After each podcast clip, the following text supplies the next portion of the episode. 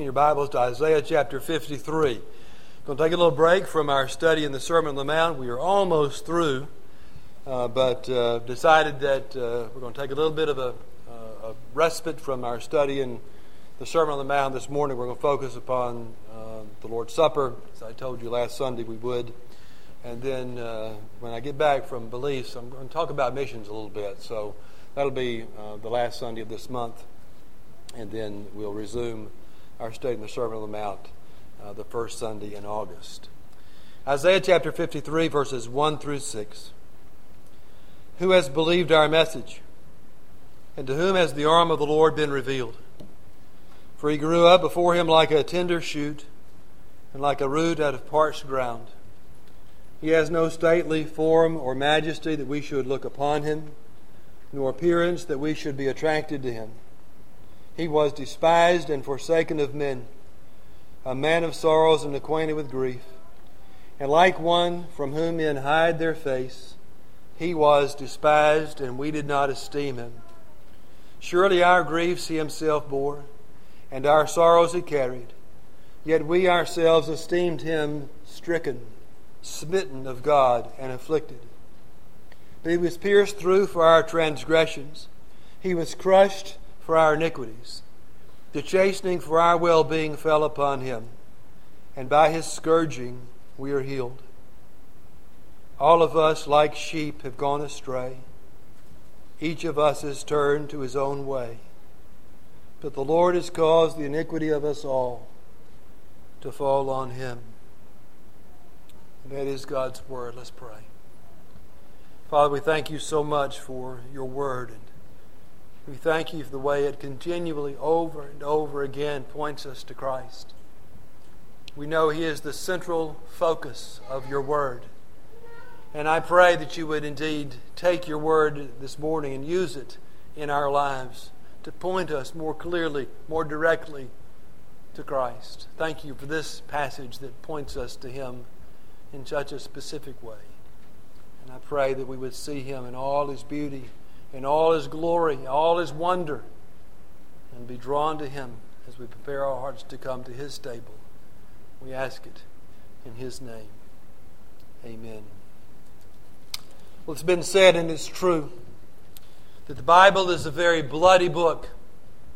Especially in the Old Testament, there are many references to blood. There are certain passages in the Old Testament where it just seems like there's blood everywhere because the religion of the Jews in the Old Testament was centered on sacrifice and offerings.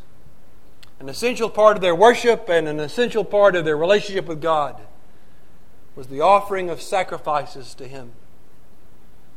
Some of those offerings were grain offerings or from the fruit of the ground, but most of those offerings were animal sacrifices that involved the shedding of blood those animal or blood sacrifices were sin offerings.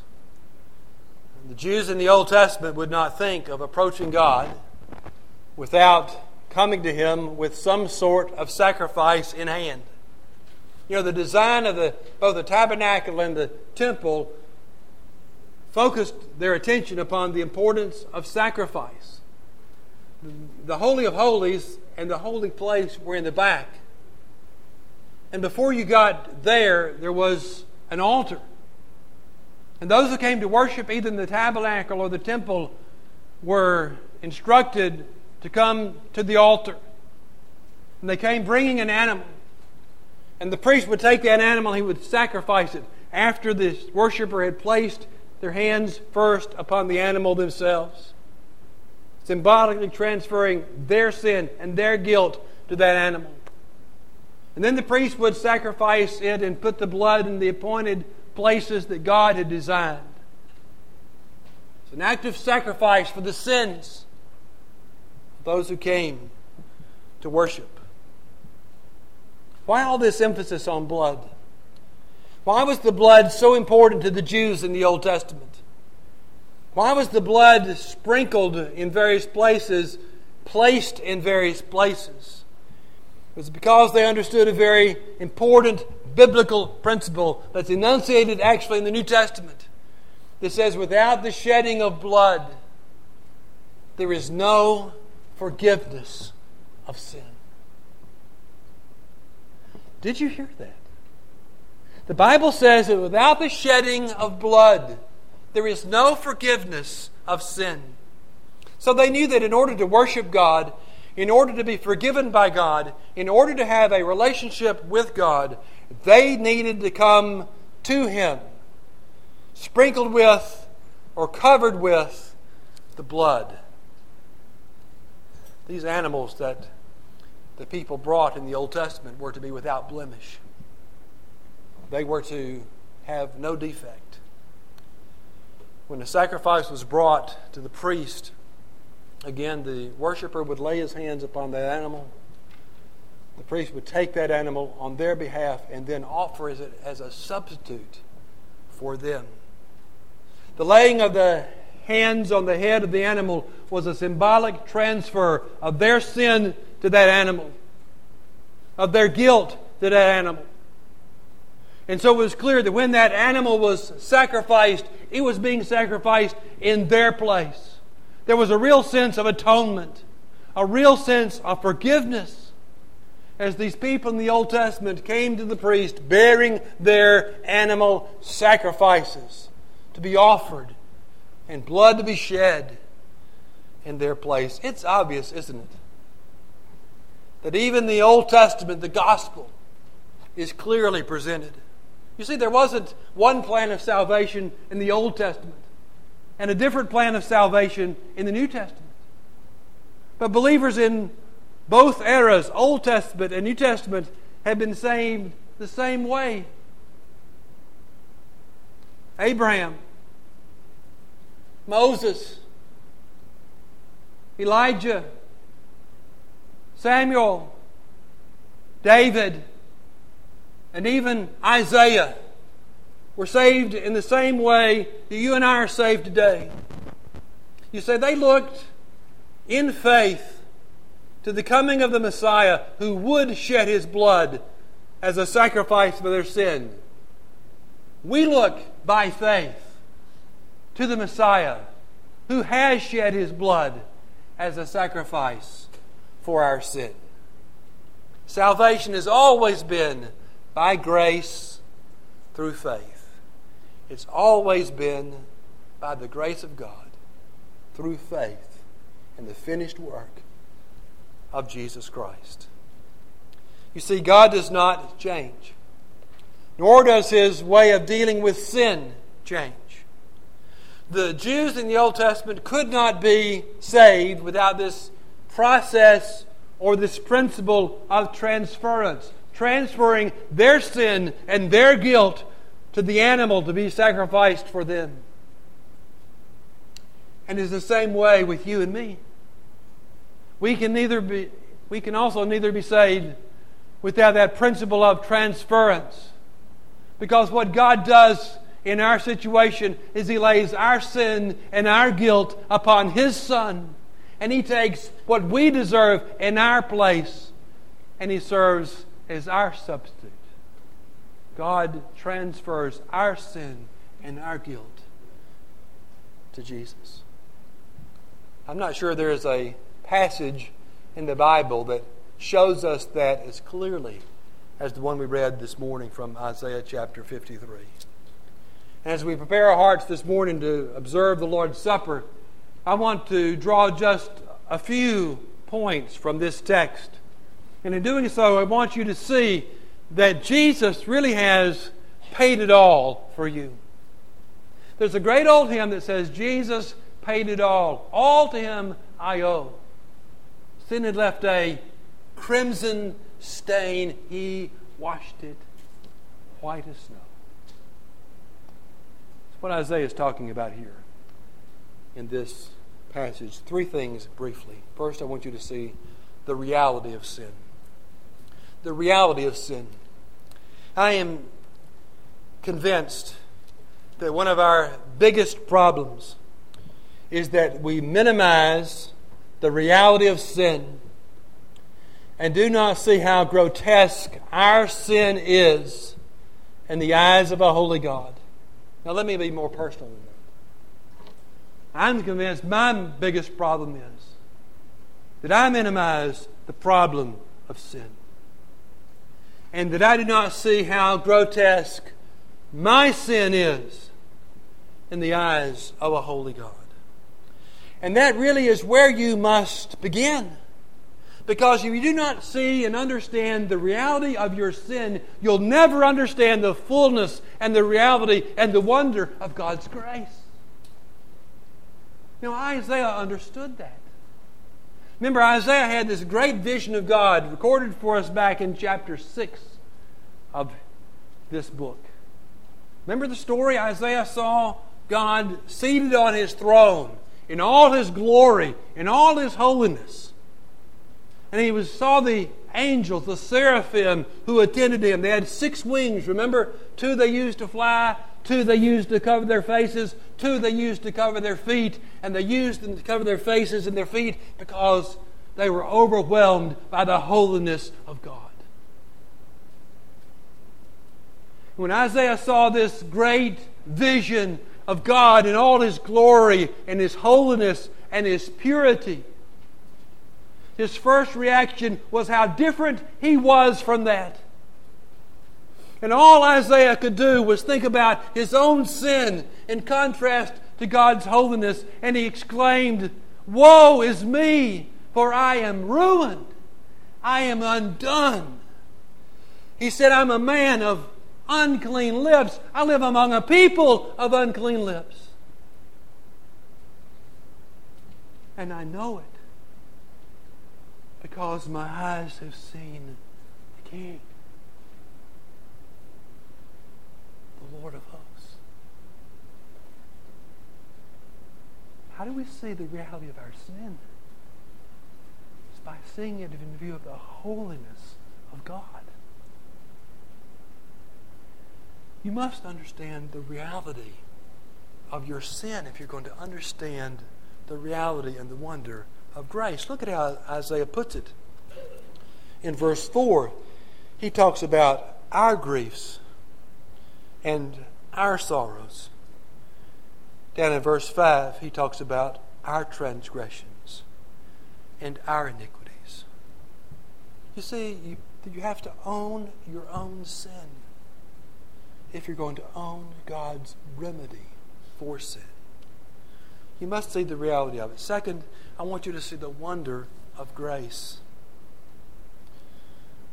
You see the wonder of grace against the backdrop of the reality of sin. Sin is the background that makes grace shine so brightly. Think of the sky at night. The darker the night, the brighter the sky. The darker the night, the more clearly you see the heavenly bodies. The more you realize and appreciate the darkness, the more you realize and appreciate the beauty of the sky above. And that's the way it is with grace. The more you see the reality and the darkness of your own sin, the more you will see the beauty and the wonder of grace over in Romans chapter 6, very familiar verse in verse 23.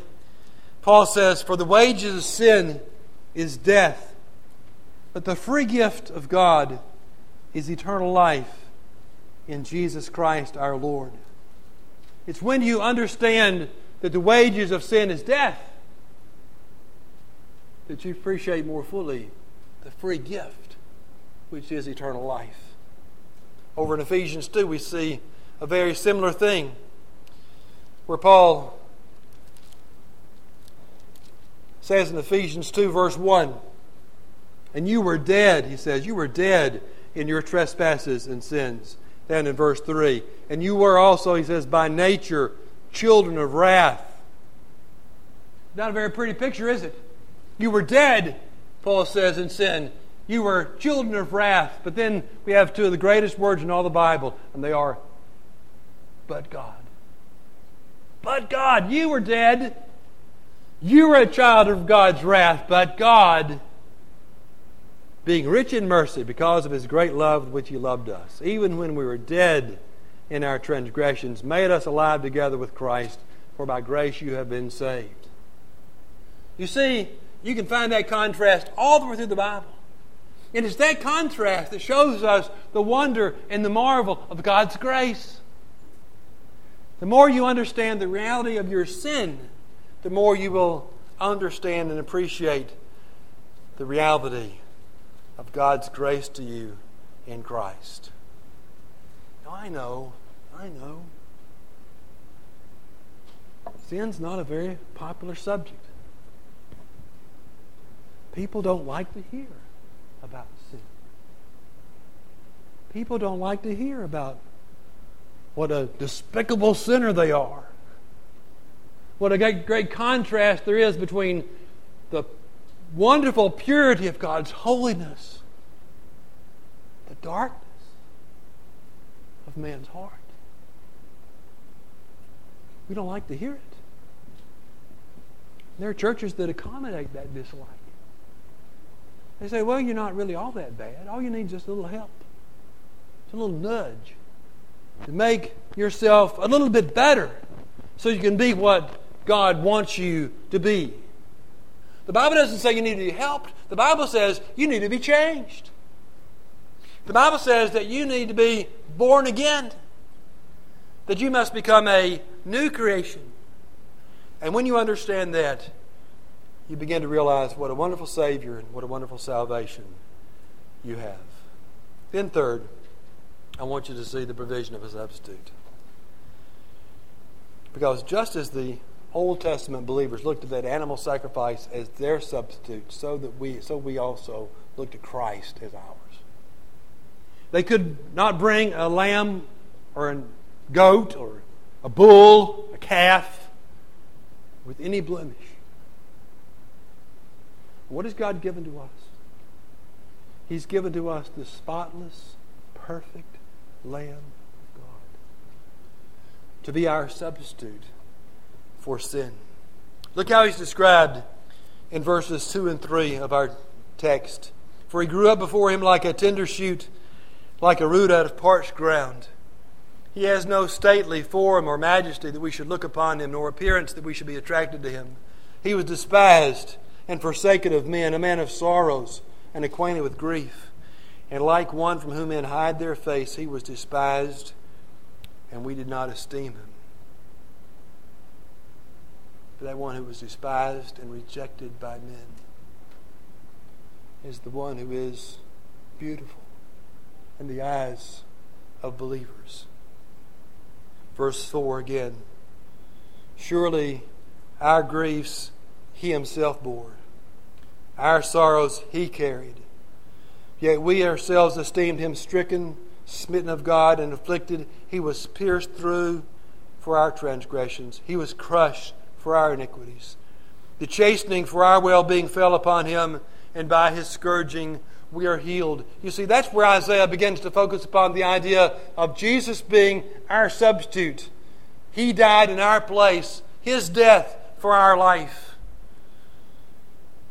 He was pierced for our transgressions, crushed for our iniquities. But then Isaiah makes it all the more clear in verse 6 all of us, like sheep, have gone astray. Each of us has turned to his own way. That's the Bible's description of our spiritual condition apart from Christ. We're like sheep that have wandered away. We've turned to our own way.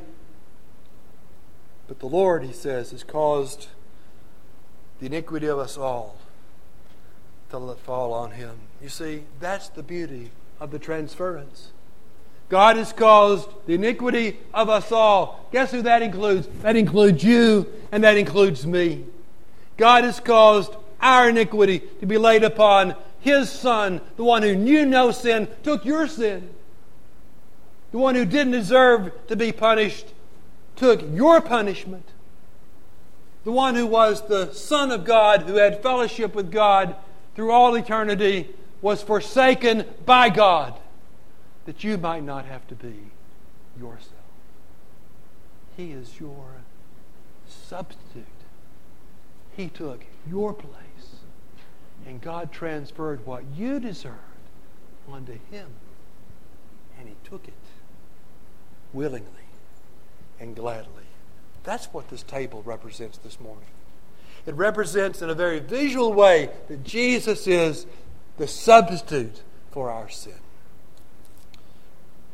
He died for you. Not just for you in general, but for you in particular. Do you see it? Do you believe it? Have you embraced it? Does it change your life? I want to talk to the children for a few moments this morning. Children, young people, those of you who not yet perhaps have trusted in Jesus for your salvation, who've not made a what we call a profession of faith, a public profession of your faith, perhaps have not joined the church. I want to talk to you for just a moment.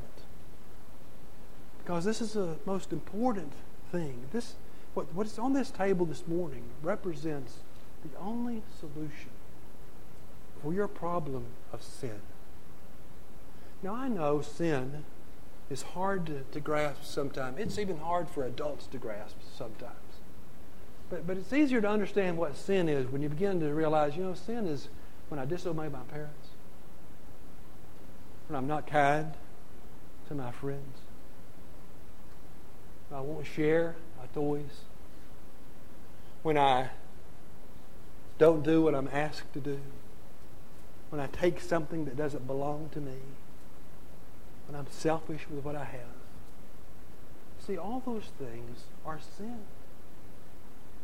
And because of those things, you deserve to be punished. But the beauty of the gospel is that God has taken what you deserve and put it upon His Son that God has allowed His Son to be your substitute. And, all you have to do is trust Him. All you have to do is say, I believe that what Jesus did, He did for me. And when Jesus died on the cross, He died in my place. That Jesus took my sin upon Himself. God transferred, He, he took my sin and gave it to His Son. And believe that to be the truth and embrace it for yourself. I would encourage you to do that. If you have questions about what to do or how to do it, talk to your parents. Or talk to me. Or ask one of the elders. We'd be glad to tell you what you need to do and how you can do it to experience in your own life that Jesus is your substitute for sin. Believe it. Trust in it. Rejoice in it. It is. It is the gift of God. Let's pray. Father, thank you so much for your word. We thank you for uh, the fact that Jesus is our Savior, that our sin and our guilt has been transferred to Him.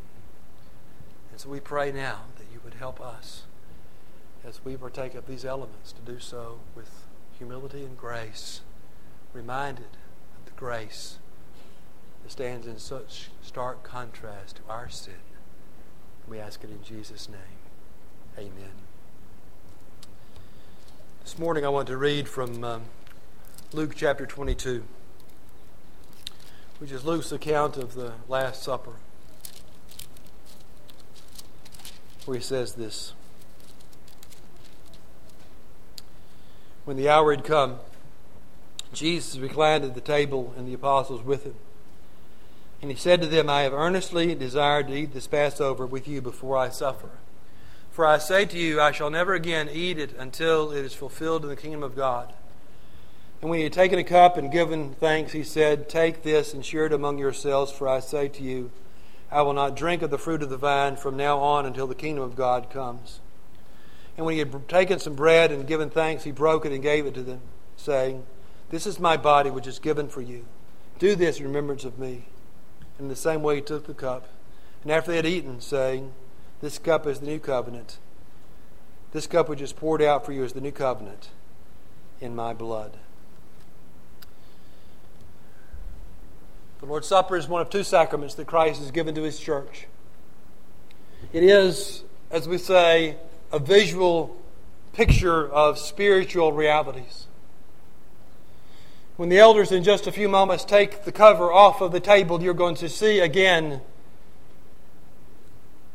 bread and cups of juice, representing the body and the blood of Jesus. There are different emotions that we have as we come to the Lord's table. We come with humility, broken because we realize that we are sinners. We come with sorrow, saddened that our sin caused this in the life of our Savior. We come with some resolve to repent, to do better. We do come with joy. Joy because of what Christ has done for us. I was asked by a young person not too long ago, why don't we have more joy in the Lord's Supper? That's a great question. Because this is the greatest gift that has ever been given. So we come with all those emotions to the Lord's table this morning. It's my privilege to invite you. It's my responsibility to warn you. This table is open for all those who trust in Jesus Christ alone for their salvation, who have made a public profession of faith in Him, and who are living in a way desirous to please and to honor Him.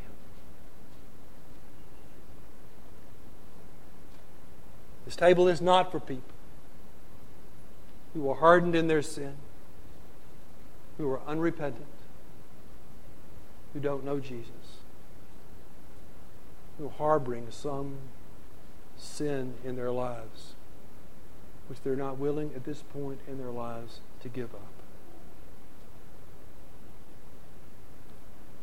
But if you are repentant this morning, if you are like Isaiah and say, Woe is me, and realize the wonder and the beauty of God's grace in contrast to your sin, this table is for you. Please partake of the elements as the